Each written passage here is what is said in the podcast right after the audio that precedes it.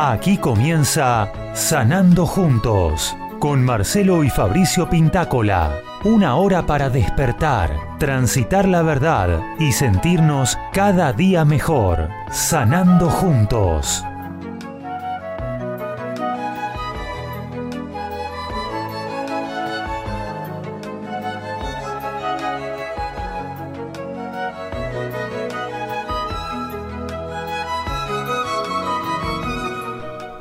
Hola, hola, ¿cómo les va? Bienvenidos una vez más, como todos los lunes a esta hora.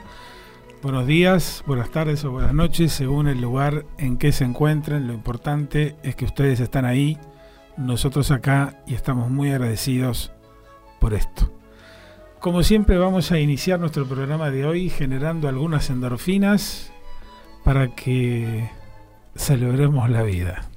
No sé si soñaba Vamos, Fabri.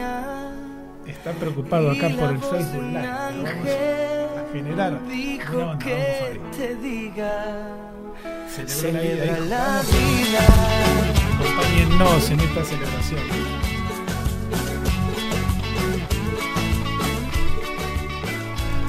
Libremente, bailen, ayuda a la gente. Es un buen ejercicio para hacerlo todas las noches cuando se reúne la familia a cenar. Estamos vivos y tenemos mucho por celebrar. Bueno, bienvenido Fabri, ¿cómo estás? Eh, ¿Cómo es? ¿Tienes que pensar cómo estás? No, no, estoy todo bien, estoy todo bien. bien gracias a Dios. Muy bien, muy bien. Gracias, hijo, por acompañarme. Gracias por estar acá. Bienvenido, que tengas una linda tarde. Gracias, gracias por invitarme. Bueno, muy bien. Hoy a pedido del público vamos a hacer una nueva, un nuevo episodio para hablar eh, de qué es la terapia de vidas pasadas, para qué sirve, de qué manera podemos eh, resolver nuestros problemas y dificultades. Eh, para eso habilitamos a preguntas. Em, hay algunas preguntas que ya trajimos y mm, que ya nos enviaron. Y bueno, tenemos esa la, oportunidad de escribir, ahí publicamos con el... Saca ese micrófono ahí, el que está ahí, correr un poquito, para atrás, para atrás, para atrás. Así le pones este, también girás y sale vos. Sí, sí, sí, vos tenés que salir. Acá el más importante sos vos, no yo. Bueno, está, ahí tenemos el, el live en funcionamiento, gracias a Dios. Bueno, eh, les comentaba, vamos a hablar acerca de terapia de vías pasadas, vamos a hablar acerca de problemas puntuales que cada uno refiere y ver el porqué de eso para que puedan entender mejor. Básicamente em, es el camino a la verdad, sin verdad no hay salida, ¿sí? Este, esto es muy, muy importante que lo entendamos. Em, y también vamos a hablar, mientras el tiempo no los permita, de lo que llamamos espacio entre vidas, ¿no? O sea, ¿qué hay más allá? Siempre hay mucha intriga con respecto a esto y es el momento tal vez de, disipar este, algunas dudas. Em, ¿Estamos listos para las consultas, hijo? Sí, estamos listos. Bueno, tenemos la primer pregunta de la tarde. Sí. Que no sea difícil, por favor. ¿eh?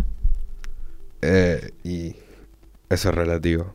Pero Jimmy de Venezuela pregunta, ¿qué hay después de la vida? Te maté. Bueno, ¿qué hay después de la vida? Muy interesante la pregunta. Y mm, después de la vida, en esencia, está la verdadera vida, ¿no? O sea, la muerte no existe. Y eh, siempre yo me preguntaba eh, si nosotros llamamos vida a esto, eh, ¿cómo se llama la vida desde el lugar de lo que nosotros llamamos muerte.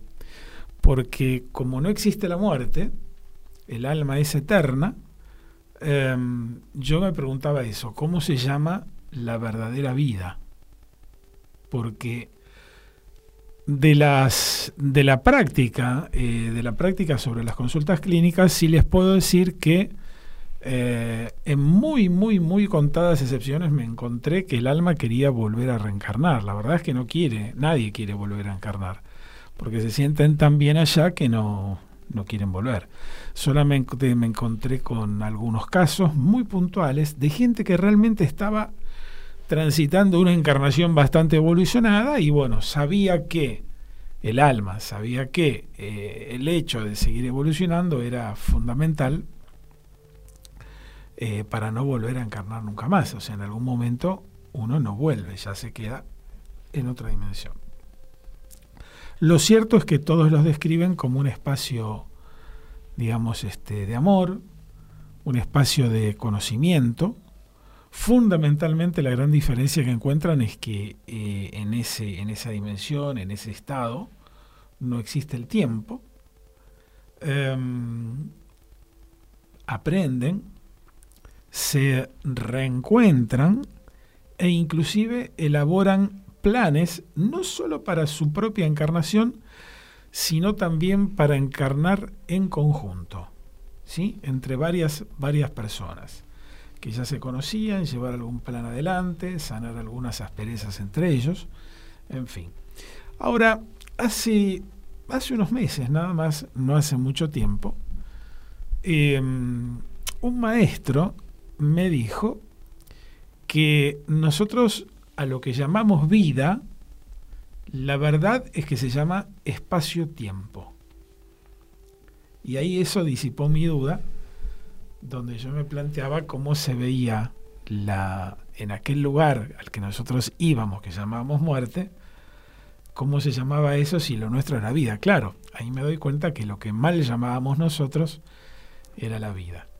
Algunos metafísicos también me contaron en su, pensamiento que ellos decían que la vida era aquello, obviamente, y que nosotros acá estábamos en, el infierno, ¿no? Así lo describían.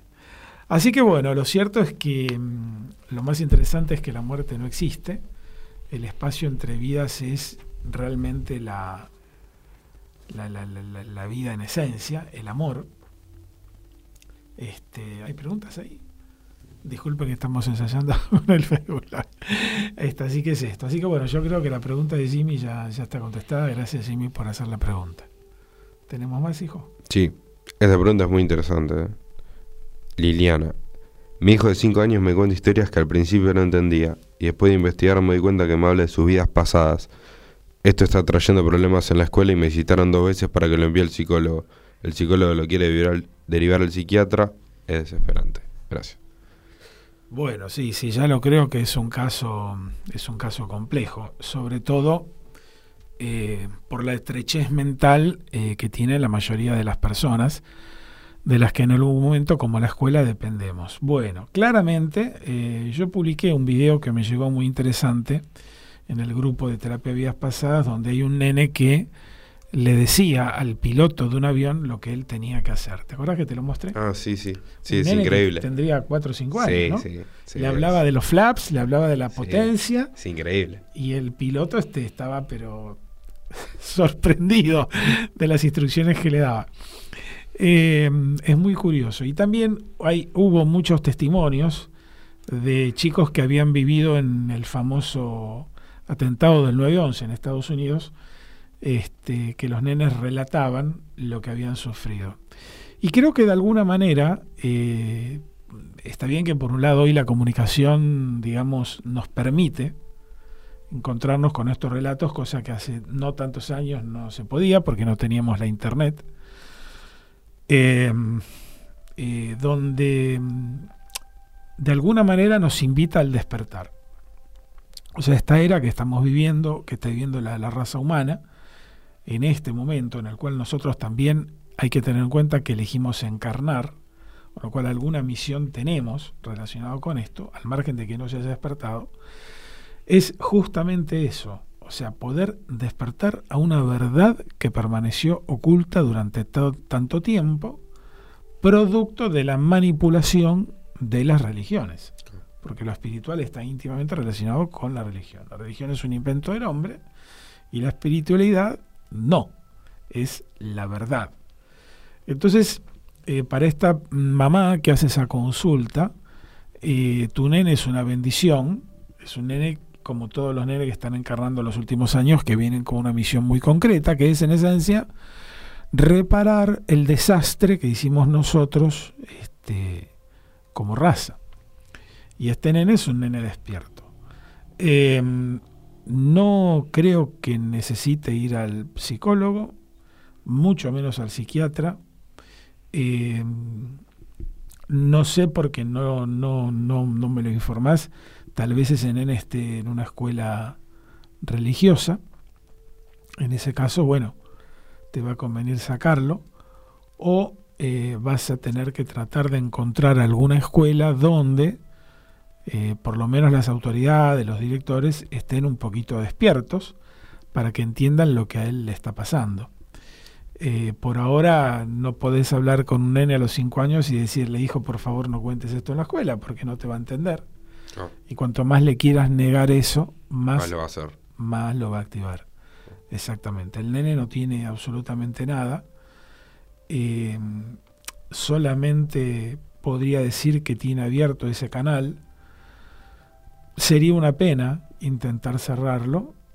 Eh, calculo que se debe poder hacer tratando a la mamá, pero la verdad que es, es este, una, una pena.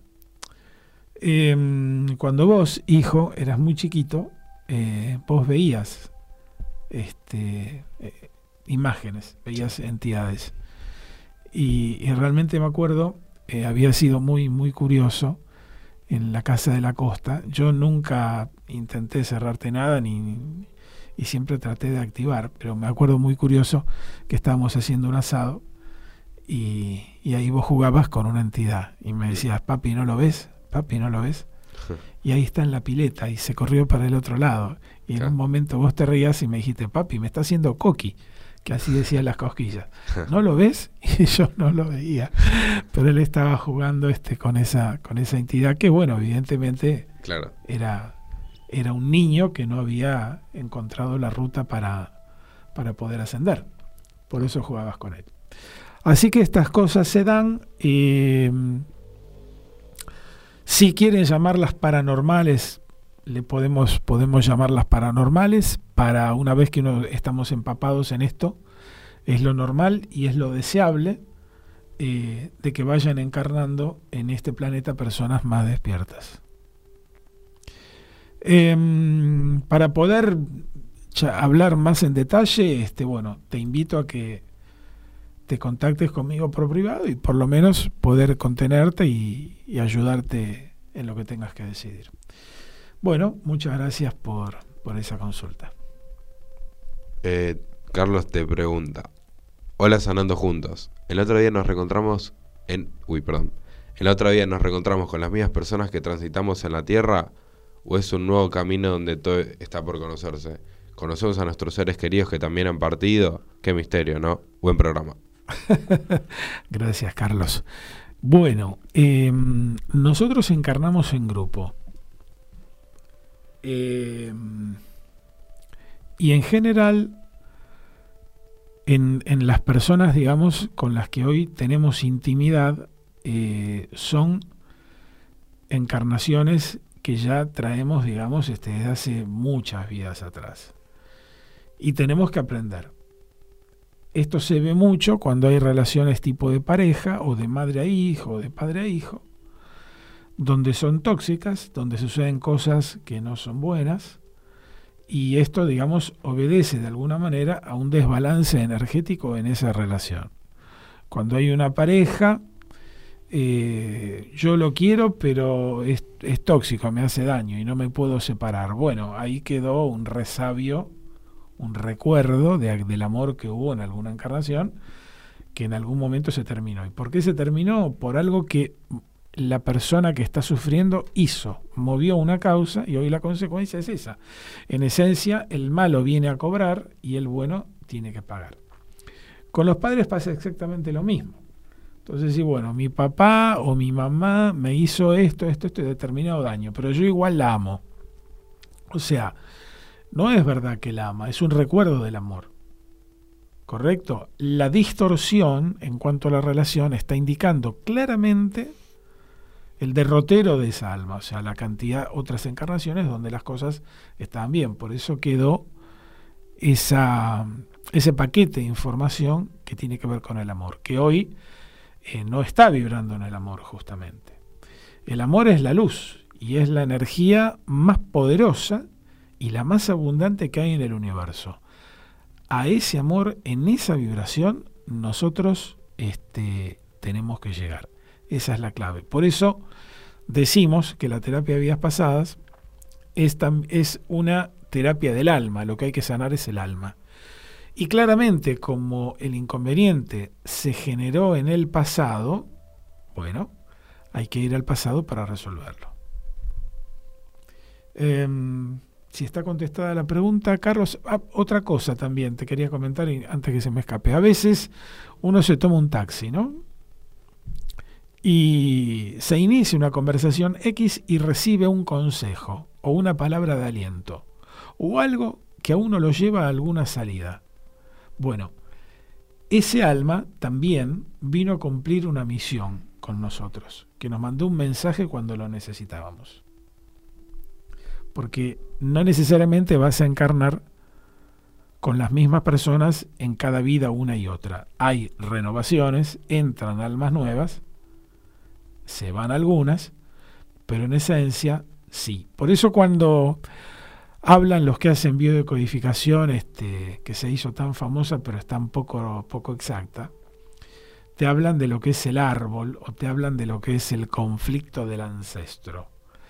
La verdad es que tu tatarabuelo no tiene absolutamente nada que ver con lo que a vos te pasa. O sea, si el tatarabuelo fue pobre, y vos no sos pobre por el tatarabuelo. O sea, el único que contribuyen los ancestros de la familia, o sea, al que venga esa familia, que vos no vas a encarnar siempre la misma familia, es los mandatos condicionantes familiares. O sea, si el tatarabuelo era un desamorado que no amaba a sus hijos, que los castigaba y qué sé yo, y bueno, el bisabuelo seguramente va a ser desamorado. El abuelo también y tu papá también.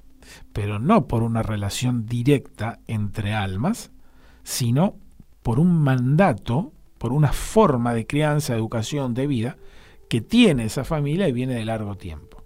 Oh. Eso no significa que uno no lo pueda resolver. O sea, si la persona sana, resuelve toda la descendencia. Y ya no es un tema familiar.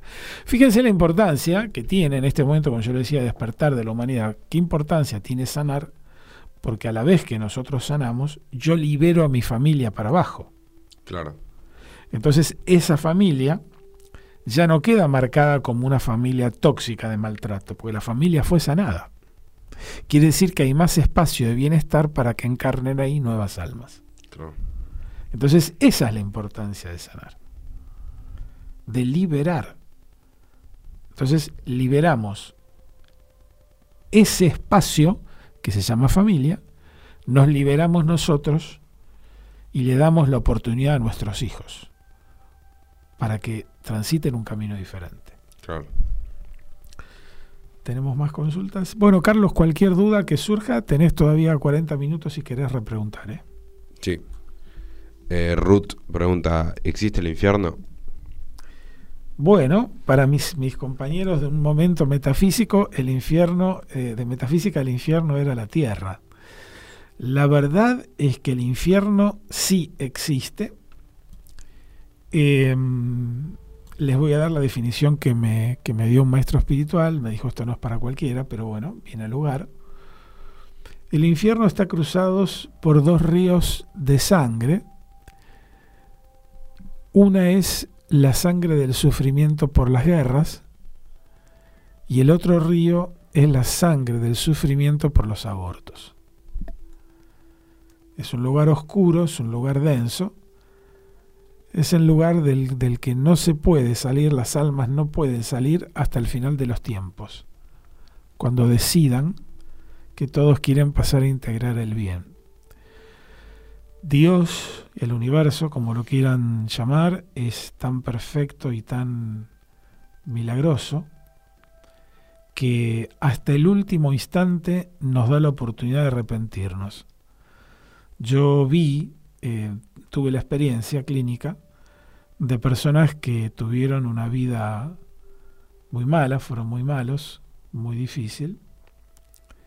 Em, y que se arrepintieron en el momento antes de partir, antes de tomar el rumbo, o sea, ya muertos, inclusive ya muertos, muchos se arrepienten en el momento que están muriendo. Perdón, partiendo, no, no, no digo morir. Y otros se arrepienten en el momento donde ya tendrían que tomar una decisión. Y eso es maravilloso, porque se le vuelve a dar la oportunidad. Y la gente se queda con ese conocimiento. Algunos llegan a ver las puertas del infierno y tienen la oportunidad de arrepentirse antes de entrar. Esto es muy, muy, muy interesante, muy interesante. O sea, hay personas que no, no han obrado bien, su alma quedó densa, no puede elevarse y se queda en lo que comúnmente se llama el bajo astral, que es la cuarta dimensión, donde están esos seres oscuros, impuros, y donde están el espíritu de personas como nosotros que no se pudo elevar. Eso no es el infierno. El infierno ya es un escalón más abajo, donde no se le da la oportunidad de que vague un tiempo por la cuarta dimensión y que tenga la oportunidad de redimirse. No, es más, más, más bajo, más denso. Y una vez que el alma entra ahí, no se sale. Y lo único que hace es daño energéticamente. Ese es, eh, eso es el infierno. Pero no funciona como dice la iglesia, ¿no? Que vas a ir al infierno si, si no le lavas los platos en la casa. No. no. No. Primero hay un tribunal karmático que va a evaluar cómo te comportaste. Pero es para cosas serias, verdaderamente, para cosas graves. Por otro lado, también es muy interesante entender que, bueno, el diablo existe, pero no puede dañar sin la connivencia del hombre. ¿Cómo? Claro, el diablo existe, pero tiene prohibido intervenir. Es como, para explicarlo de una manera sencilla, por lo menos así lo, me lo explicaron a mí, es como que el, el diablo pone los botones, pone el escenario, pero es la persona quien decide accionar.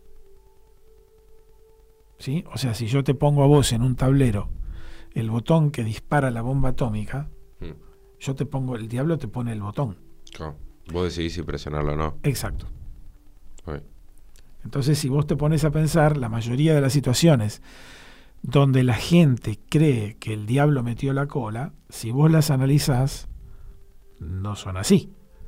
Porque siempre hay una decisión que alguien toma para accionar. Alguien decide. Cuando hay algo que sucede que es malo y que te da tanta rabia, rabia, rabia, rabia, sos vos el que decide quedarse colgado en esa rabia. El escenario está puesto. Pero vos decidís. Vos vas al teatro, alguien te puso un escenario. Y si no te gusta la obra, te vas. Decidís vos. Siempre hay una decisión de estar o de no estar, de, de comulgar con eso o decir, bueno, no me interesa a mí quedarme sin trabajo, echar a perder mi carrera, no me interesa. Pero yo en este eh, contexto, digamos, donde tengo que hacer cosas que no son buenas, yo no quiero estar. Entonces la gente escuda y dice, no, me quedo sin trabajo, suponete. Y no se va, o sea, sí, cambia de trabajo. Pero esa persona va a conseguir trabajo al toque, porque obró desde el bien. Entonces no es excusa hacer lo que uno sabe que no debe hacer por temor a. Ese es el problema. Ese es el gran conflicto. Entonces el, el diablo, desde Dios, tiene prohibido meterse con los humanos, tiene prohibido afectar a los humanos. Pero el tipo disfruta la desgracia, entonces te coloca el escenario, mientras vos le des pie para que lo haga. El problema es que a veces, claro, el problema es que a veces, eh, cuando la Biblia dice el lobo vestido de cordero, el problema es que a veces vos no podés reconocer qué es bien y qué es mal. Yo siempre digo esto eh, cuando muchas personas me dicen a mí, ¿por qué a mí me pasa esto? ¿Por qué tengo tal problema? Si yo siempre ayudo a la gente, yo quiero ayudar, ok, genial. Y la verdad es que cuando vos ayudás a otro o cuando vos pretendés ayudar a otro, tal vez estés cometiendo un error, porque tal vez no estás eh, en condiciones de ayudarlo. Porque no sabes. Entonces, ayuda no es acariciarlo y decirle, pobrecito, ya va a cambiar. O sea, no es así. Mm. Por eso nosotros decimos, primero uno tiene que ser ayudado y después ayudar. O sea, hay tanta gente que necesita ser ayudada, pero uno tiene que dar una ayuda específica que de salida. Pues a veces la gente me dice, no, me dijeron tal cosa, me dijeron que me puedo volver loco si hago una regresión, este, pero la gente habla mucho, pero no propone solución. Claro. Entonces, esta es una cosa seria, decir, bueno, yo voy a ayudar. ¿En qué circunstancias? ¿Qué capacidad tenés para poder ayudar? Y si estás haciendo más daño sin querer, es un tema. Bueno, muchas gracias por la consulta. El momento que vos dijiste que te podés, podés arrepentir de ir al infierno, ¿cuáles son las consecuencias si te arrepentís? Ninguna. O sea, sí. Eh, buena pregunta, hijo. Las consecuencias, si te arrepentís, tienen que ver justamente con la ley de causa y efecto, con el karma. O sea, vas a pagar por tu karma Mm. en la próxima encarnación. Claro, ¿Sí? de forma física. Lo vas a pagar de forma física hasta que lo entiendas desde el punto de vista mental. Cuando vos seas consciente de por qué sucede lo que te sucede. Ahora, si vas al infierno, ya no vas a poder transmutar ese karma, porque ya cambiaste el camino, ya te quedas ahí para siempre. Mm. ¿Está? Entonces suponete que una persona fue un asesino, mató muchísima gente, tiene, no hablo de una guerra, ¿eh? una guerra es otra cosa, tiene que ir a, va al infierno directamente, o sea, ya es un alma que no sirve, no, no interesa. Mm. Y mm, en el último instante se arrepiente, bueno, le van a tocar varias encarnaciones duras, donde tal vez él sea asesinado o asesinado a su familia. Muchas vidas, muchas veces, hasta que en algún momento tenga la oportunidad de sanar. O sea, hoy la persona que tiene una enfermedad, que ya sabemos que no es el, el nombre correcto, la enfermedad, Sí. o sea, en realidad vos te- tenés dos opciones, ¿no? Vos lo tomás como un aviso, como un aviso del alma, de que te está diciendo tengo un dolor, o vos no le das importancia, cada vez se hace más serio, y esa enfermedad, mal llamada enfermedad, te devora. Bueno, cuando vos tenés ese dolor, cuando vos detectás y, te- y sos consciente de que algo podrías hacer para que cambie, o de que tenés ganas de buscar algo para cambiar, eso significa que en esta encarnación se te ha dado la oportunidad de sanar. Claro. Entonces vos lo ves como una bendición. Y buscás, no sabes qué, pero buscás. Estás en, y hasta que encontrás, hasta que encarrilás. Mm. Entonces, eh, cuando tenés la oportunidad, eh, al aprovecharla, ya te liberás de esto y ya no lo traes en la próxima encarnación. O sea, elevaste la conciencia. Claro. Como dijo Bauti el otro día, o sea, hay dos formas de, de evolucionar, desde el dolor o desde la conciencia. Ahora, cuando vos te casás, ah, no, sí, yo no camino porque Dios lo quiere así, Dios me quiere. No, no, Dios no te quiere así. Son señales que vos no captaste. Claro. Y la dificultad cada día es más grande. Esta es la verdad, esta es la cosa.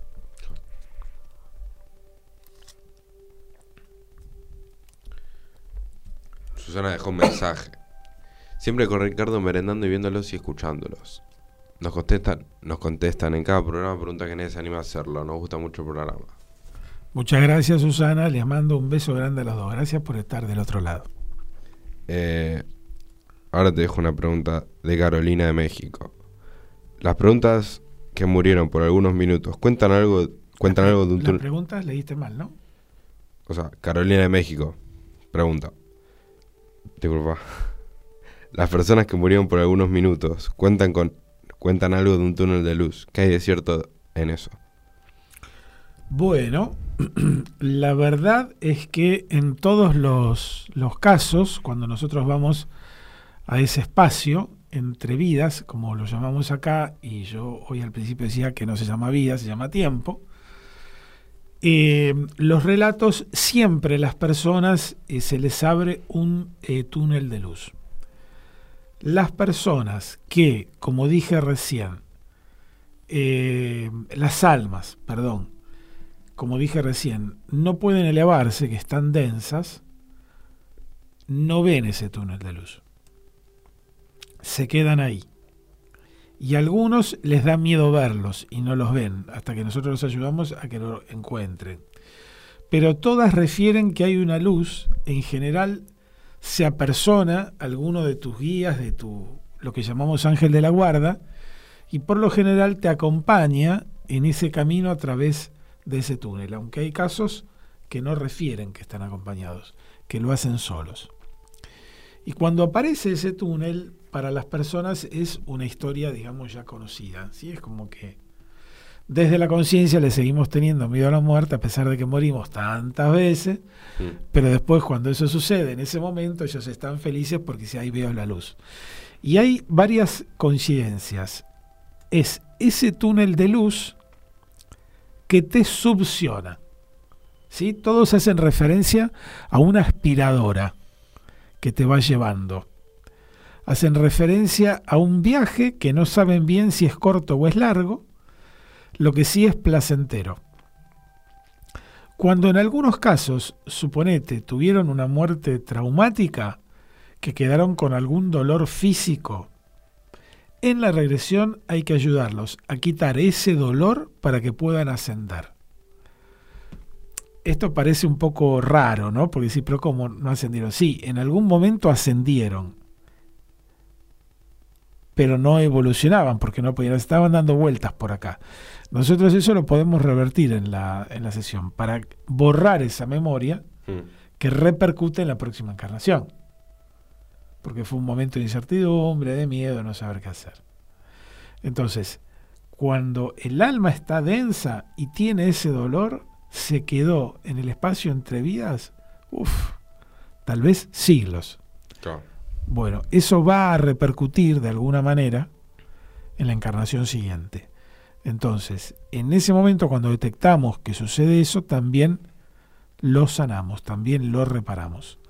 Pero muchos encuentran el túnel inmediatamente y ven a medida que los subciona, ven cómo se alejan y empiezan a ver esa situación cada vez más chiquita y hasta que ven la tierra chiquita y ahí llegan a donde tienen que llegar. Claro. ¿Correcto? Que sería justamente la verdadera vida. Hmm. ¿Por qué? Repito, no hay tiempo, eh, todo es disfrutar, eh, cada uno este, interactúa con el otro, eh, son muchos, se ven como lucecitas. Este, si quieren van y aprenden, un maestro los junta y les enseña, si no quieren no aprenden con que lleven a la mente algo, pueden viajar a otros planetas, a la galaxia. La verdad que es maravilloso, ¿no? Para el que es un poco curioso, como es mi caso, me la pasaría viajando yo. Sí, obvio. Así que eh, eso es, creo que con eso contestamos, ¿no? La, sí, pregunta. Yo creo que está bien. Eh, te pregunta, eh, no logro estabilizar mi economía. Tengo periodos en que gano mucho dinero, pero no me rinde y no puedo ahorrar. Bueno, estimado amigo, em, hay una programación de carencias. ¿Sí? Cuando las carencias están, están programadas, em, cuando las carencias están programadas, no hay ninguna posibilidad de hacer, de hacer dinero. La carencia tiene tres ejes. Amor, economía y más tarde la salud. Y la carencia está relacionada con una conexión con la rama materna. Si hay pobreza en la infancia, si hay carencia en la infancia, habrá carencia en la adultez. Esto es lo que sucede. Entonces, cualquier logro es relativo, no es, no es permanente, este, y eh, hay que reparar ese, esa situación para poder salir adelante. No queda otra. Entonces, eh, todo tiene que ver con la falta de amor de mamá. No me hagas caso. Todo tiene que ver con la falta de amor de mamá. En ese contexto donde hay esa falta, se generan esos vacíos y se replican esas situaciones de la infancia en la adultez. Hay que sanar. No hay otra alternativa. Hay que reparar esa relación, esa situación, para que puedas, este, para que puedas ser exitoso. Em, la mente funciona como un ordenador, como una computadora. La mente es la parte intelectual del alma. Funciona como un ordenador. Y eso es eh, lo que tenemos que liberar. Esos programas mentales. Para volver al origen. Dios nos hizo para que seamos abundantes. Desde la abundancia en todo sentido, ¿no? Eh, y es posible hacerlo. Pero bueno, para eso es la terapia de regresión. Es un tema que viene de pasado que viene de esta vida y también tiene raíces en otras. ¿Más preguntas, hijo? Sí, hay una pregunta. Adelante. Eh, Elvia de Estados Unidos pregunta, ¿qué pasa con las almas que se suicidan? Bueno, las almas que se suicidan en general se suicidan varias veces, en varias encarnaciones. Y es muy común encontrarte hoy con personas que tienen eh, una depresión, un pensamiento suicida, y si se les hace una regresión, eh, encontrarás muy probablemente que esa persona, esa persona que es hoy, se suicidó a la misma edad en otra vida que tiene hoy. Las armas suicidas generalmente en- reencarnan de forma inmediata, como para poder cumplir con esa misión que quedó pendiente. Por lo general encarnan de forma inmediata y en muchas oportunidades lo que podemos ver es que esas almas nacen con defectos físicos. ¿Ok? Esto es muy interesante. Entonces, muchas de las personas que hoy vemos con dificultades, eh, ¿cómo se llama ahora? Con capacidades diferenciales, ¿no? Sí, Así se dice. sí. Eh, muchas de esas personas son encarnaciones de almas suicidas. ¿Ok? Sí, quedó claro. ¿Tenemos más? Sí. Eh, Esther dice, tengo cuatro hernias de disco. Me operé tres veces y no me fue bien. Tengo mucho dolor y quieren operarme de nuevo. Bueno. em, las hernias de disco eh, que tienen relación, obviamente estamos hablando de la columna vertebral. La columna es el eje central de la vida, ¿no?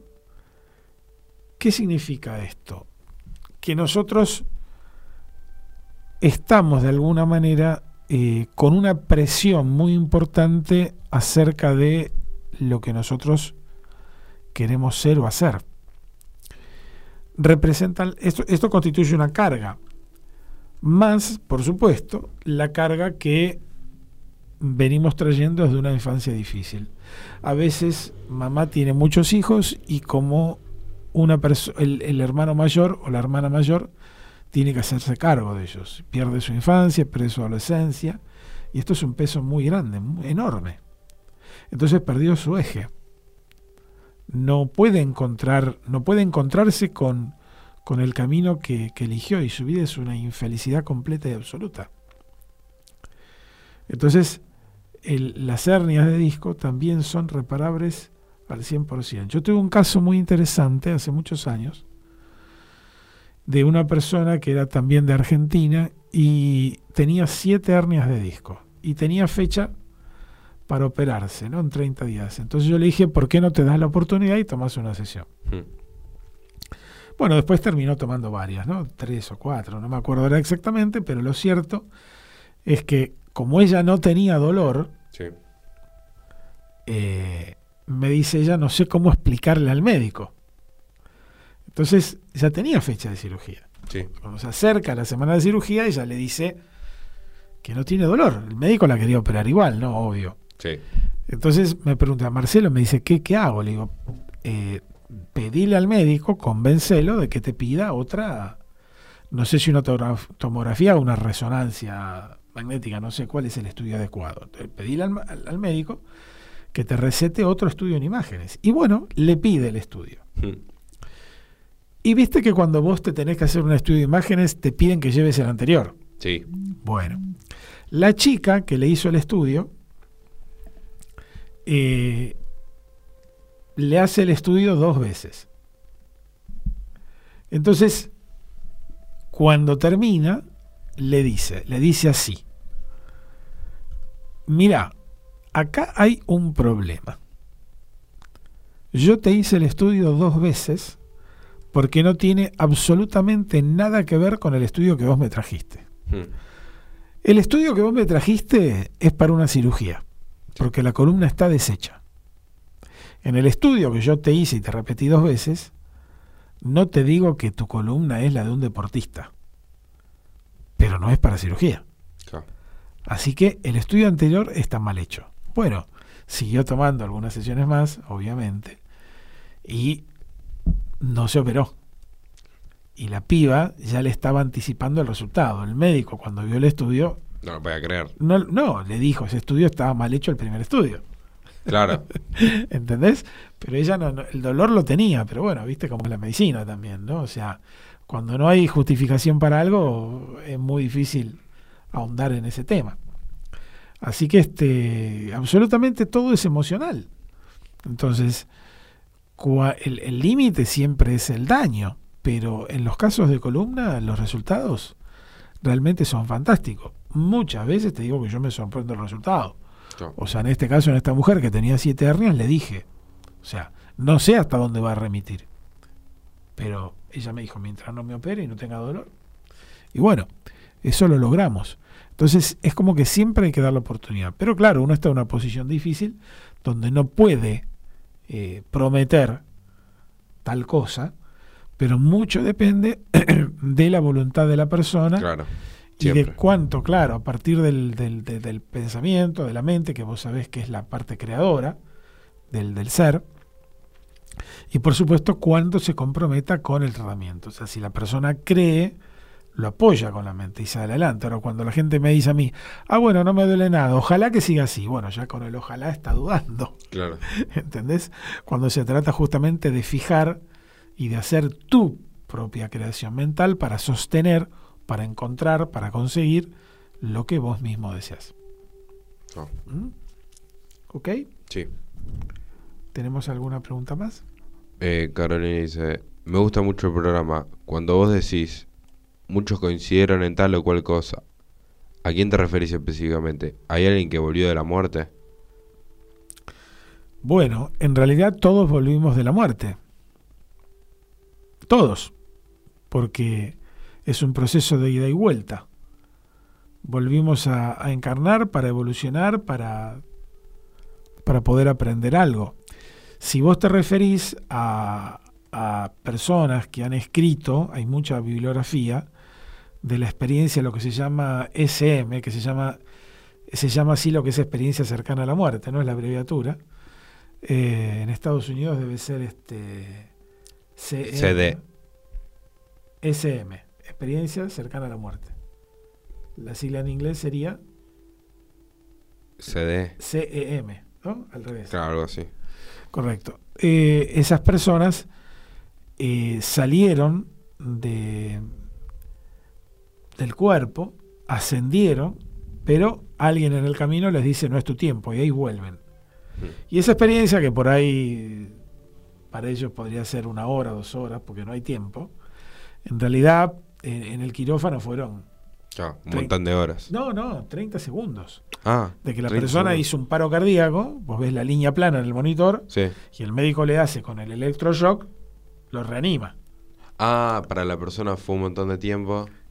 La persona te cuenta una historia y de hecho te escriben un libro entero. Claro, pero en realidad fueron 30 segundos. Pero para el tiempo actual eh, fueron 30 segundos. Claro, claro. Sí, he visto casos así. ¿Entendés? Es, esa es la historia. Por eso decimos que no hay tiempo. Fíjate que si nosotros en la sesión, a veces, a veces, para resolver un problema puntual, tenemos que repasar dos, tres o cuatro encarnaciones y lo hacemos en dos, tres horas, Sí.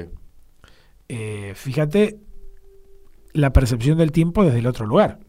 Claro. O sea, ¿cómo repasarías vos tu vida hoy en tres horas? No lo podrías hacer. No, es imposible. Si contarías lo, toda tu vida, a pesar de que vos sos joven, pero seguramente en dos horas no vas a poder contar todo. No, obvio. La sesión que dura dos horas, bueno, a veces se atrasa eh, y se puede, se puede relatar dos, tres encarnaciones. Entonces ahí no tenés tiempo, sin embargo la experiencia es riquísima. Entonces si a ese tipo le dio para escribir un libro, la experiencia que captó es riquísima. O sea, hay dentro de un tiempo voy a, a pedirle a una persona que, que tuvo eh, muchísima experiencia, con mucho detalle acerca de lo que pasa del otro lado, y yo creo que ese relato lo van a disfrutar. Y la semana que viene va a estar con nosotros Sonia, eh, que ella tuvo muchas experiencias, este, y realmente ella eh, comenta con lujo de detalles lo que sucede mientras está esperando la próxima encarnación. La semana que viene va a estar con nosotros, el próximo lunes, se los recomiendo. Eh, ¿Le contesté a esta chica? ¿Le quedó alguna duda? Sí, yo creo que está bien. Ok. Cualquier cosa puedes repreguntar, ¿eh? Sí. Eh, Ana te pregunta, mi hijo de 15 años tiene mucho dolor de pies, le cuesta mucho caminar a veces, se tropieza y ya, que, ya se quebró tres veces. El médico no sabe qué está pasando y lo derivó al psiquiatra. No quisiera que lo mediquen. Bueno, eh, en los pies está representado el camino de vida, o mejor dicho, la dificultad del camino de vida. Y esa dificultad del camino de vida está relacionada con mamá. ¿sí? Entonces, algo pasó ahí, mamá, eh, que tu hijo no está pudiendo salir. Las quebraduras que están manifestando los huesos, los huesos en la estructura, está indicando una desvalorización profunda de tu hijo. Eh, no es un tema de, psiquiatra, es un tema, digamos, mental, ¿no? Mental emocional. Eh, como tu hijo tiene 15 años, él ya está en condiciones de tomar sus, sesiones, de hecho porque toma sus propias decisiones. Eh, también sería bueno que sanes porque no heredamos solamente la casa de mamá o papá, heredamos el componente emocional. Nuestros hijos son nuestro propio espejo. Con nuestros hijos tenemos la oportunidad de sanar, porque nosotros creímos que tuvimos una vida perfecta y asumimos que lo que no era bueno, bueno, algunos son peores o la vida no es perfecta o está bien, yo me la banco, me tocó así. Pero eh, ese dolor eh, después lo sentimos cuando vemos a nuestros hijos tropezar con la misma piedra que nosotros tropezamos. Ahí tenemos la segunda oportunidad de entender que necesitamos sanar.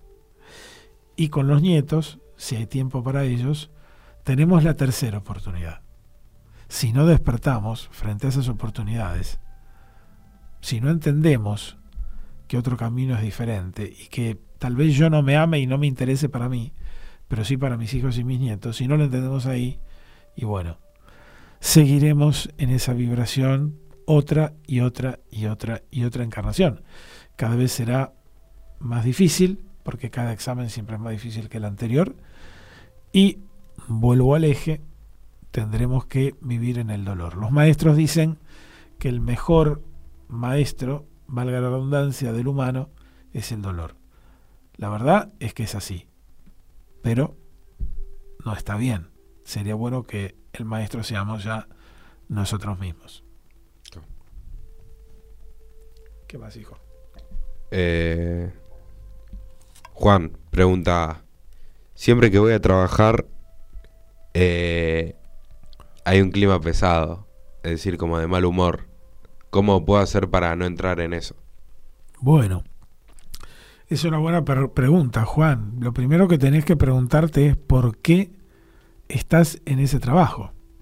Esa es la primera pregunta. ¿Por qué no estás en uno mejor? En uno que no sea pesado, en uno que sea ligero, ¿no? Que es lo deseable. Claro.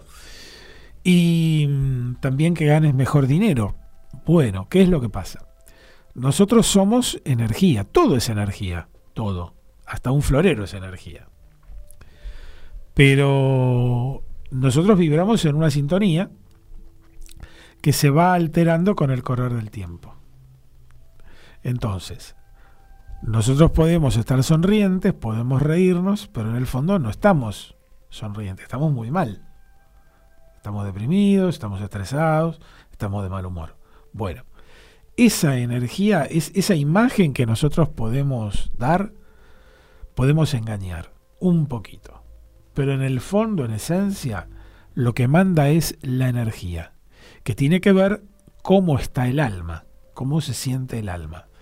En función de esa energía es con qué vamos a conectar. ¿sí? Energía contraria se repele y energía similar se atrae. Entonces, tu trabajo es denso porque vos mereces un trabajo denso. De hecho, cuando fuiste a cambiar de trabajo y había algún trabajo que energéticamente estaba bien, fuiste rechazado porque energéticamente no estabas vibrando en esa sintonía. ¿Cómo se resuelve lo de sintonía energética? Sí, perfecto, el reiki, la armonización, todo viene bárbaro, todo viene de maravilla. El problema es cuánto dura. ¿Sí? Porque vos estás deprimido, te mando a reiki, genial, te sentís bien, pero no te resolví la depresión. Entonces, con que otro día te conectes con algo que te lleve a ese estado depresivo, el reiki ya está, se fue. Para eso es la terapia de vidas pasadas, para sanar. Porque si yo te sano la depresión de raíz que vibra bajo, al no haber depresión, no tenés por qué vibrar bajo. Entonces empieza a cambiar su sintonía. Yo los invito a que lean muchos relatos de personas tratadas que hay en el grupo, donde ellos cuentan cómo resolvieron también su vida económica. Porque uno Sí. viene a resolver algo, X cuestión, y no se imagina lo profundo que va a llegar y va a resolver el resto de los aspectos. Así que lo que sucede es eso, Juan. Mi sugerencia es sana, toma tus sesiones, liberate de, de lo que cargas, de lo que hoy te molesta, de aquel recuerdo que te viene siempre a la mente una y otra vez, y eso va a hacer que cambies tu energía. Vas a dejar de ser compatible en ese trabajo, vas a pasar a otro sector que tal vez energéticamente esté bien, o vas a recibir oportunidad de ir a otro mejor para ganar más dinero.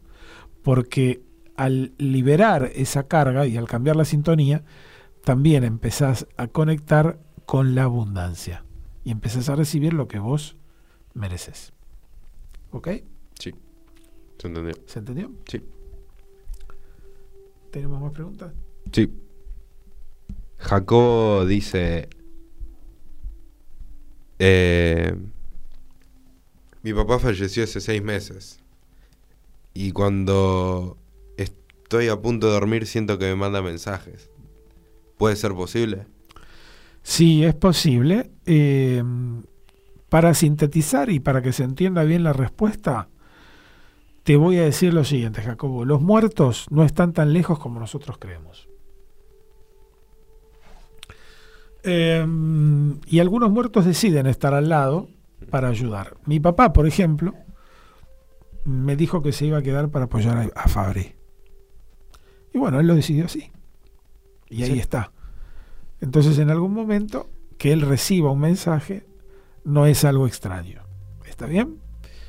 Entonces, eh, a veces los muertos están pero no quieren estar. Eh, a veces están pero sosteniéndose de la energía de la persona y eso no es bueno. A veces están como misión. Eh, relájate, dormí profundo, sin medicación, ¿no? Obviamente. Tomate, digamos, días que puedas dormir, que puedas mantener, que puedas tener el cuerpo descansado y vas a recibir esos mensajes más claramente.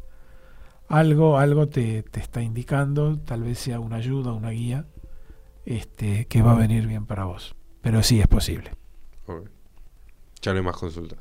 No hay más consultas y ya llegamos justo, justo al final del programa. Son y 54, nos quedan 6 minutos. Sí. Muy bien. Bueno, este, espero que hayan podido evacuar eh, las dudas eh, que, han, que han tenido eh, tienen oportunidad, obviamente, en los próximos programas de poder este, repreguntar. Em, siempre mi sugerencia es sanar.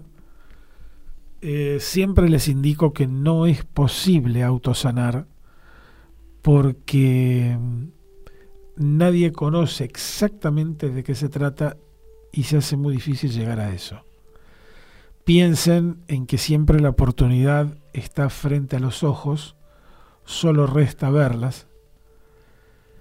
Entiendan qué es y qué representa Dios y en ese entendimiento, en esa comprensión, podrán también saber que cada uno de nosotros puede ser Dios. Y esto es lo más importante.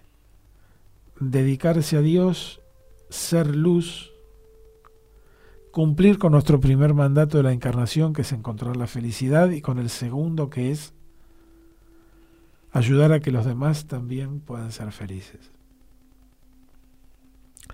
No existe la muerte, en el universo todo es expansión y movimiento, la muerte es la inercia, no existe la inercia, el universo te empuja, por más que vos quieras frenar, y por eso estamos viviendo este momento tan difícil de la humanidad, porque tenemos que despertar sí o sí, porque como nuestro planeta no evoluciona, no evolucionó como debería, la evolución va a ser de repente, está sucediendo, y estamos frenando la evolución de los planetas que nos siguen atrás.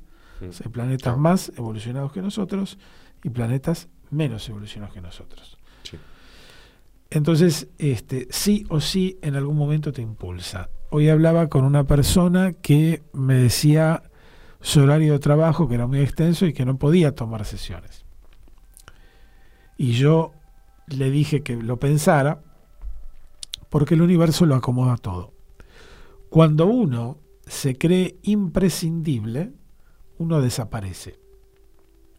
Y cuando uno cree que no tiene tiempo, algo sucede y se da cuenta que le sobraba tiempo, nada más que lo utilizaba mal. Porque si a alguien le sucede un accidente y queda internado 30 días, eso te indica claramente que podía pedir dos horas en su trabajo. Claro. Es verdad. Y el que tiene su trabajo, su medio de vida, pero no hace algo para independizarse de eso, para conseguir la libertad, hmm. ¿sí? ¿sí? Va a tener en algún momento que aceptar su consecuencia. Porque todo es causa y efecto. Sí. Nos pesan las consecuencias, lo que hoy nos pasa, pero nos olvidamos, nos olvidamos que nosotros las hemos causado. Llegamos al final de nuestro programa, nos queda la frase que Fabricio tiene hoy para regalarnos. Este, a todos les damos un saludo y un abrazo muy grande, que tengan una excelente semana. Los vemos el próximo lunes. Gracias Fabri por acompañarme una vez más y espero que haya disfrutado también este programa. Chao.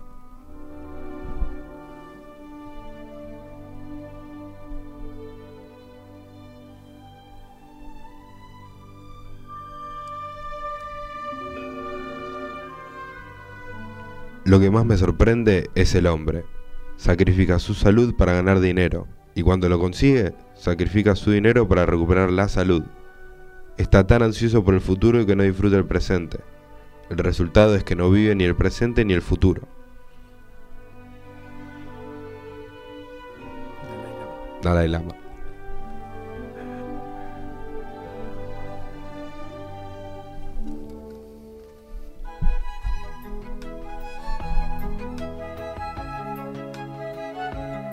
Hasta aquí estuvimos, sanando juntos. Los esperamos el próximo lunes a las 17 horas por MG Radio.